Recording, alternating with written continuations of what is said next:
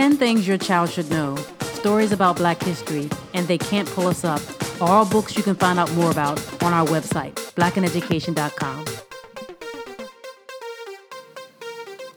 Alabama Agricultural and Mechanical University is located in Huntsville, Alabama, and is the largest HBCU in Alabama.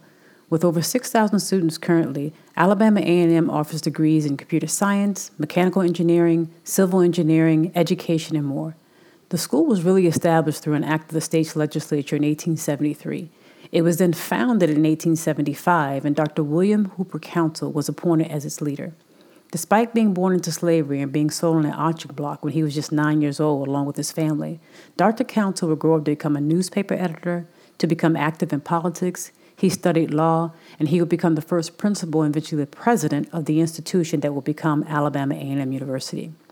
Today, Alabama A&M separates its educational offerings under four colleges: the College of Agricultural, Life, and Natural Sciences, the College of Engineering, Technology, and Physical Sciences, the College of Education, Humanities, and Behavioral Sciences, and the College of Business and Public Affairs.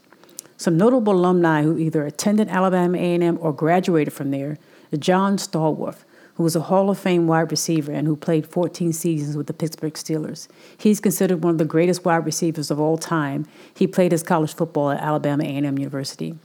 Sun Ra, who was a jazz pianist, band leader, and composer, and who's considered to be a pioneer of Afro, Afrofuturism, if you know what that is.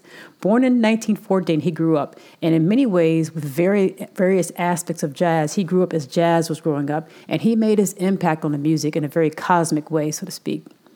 Joseph Lowery, who was a giant in the civil rights movement, he was a pastor of Warren Street United Methodist Church in the early 1950s in Mobile, Alabama, when Rosa Parks refused to give up her seat in Montgomery and the famous Montgomery boys bus boycott took place.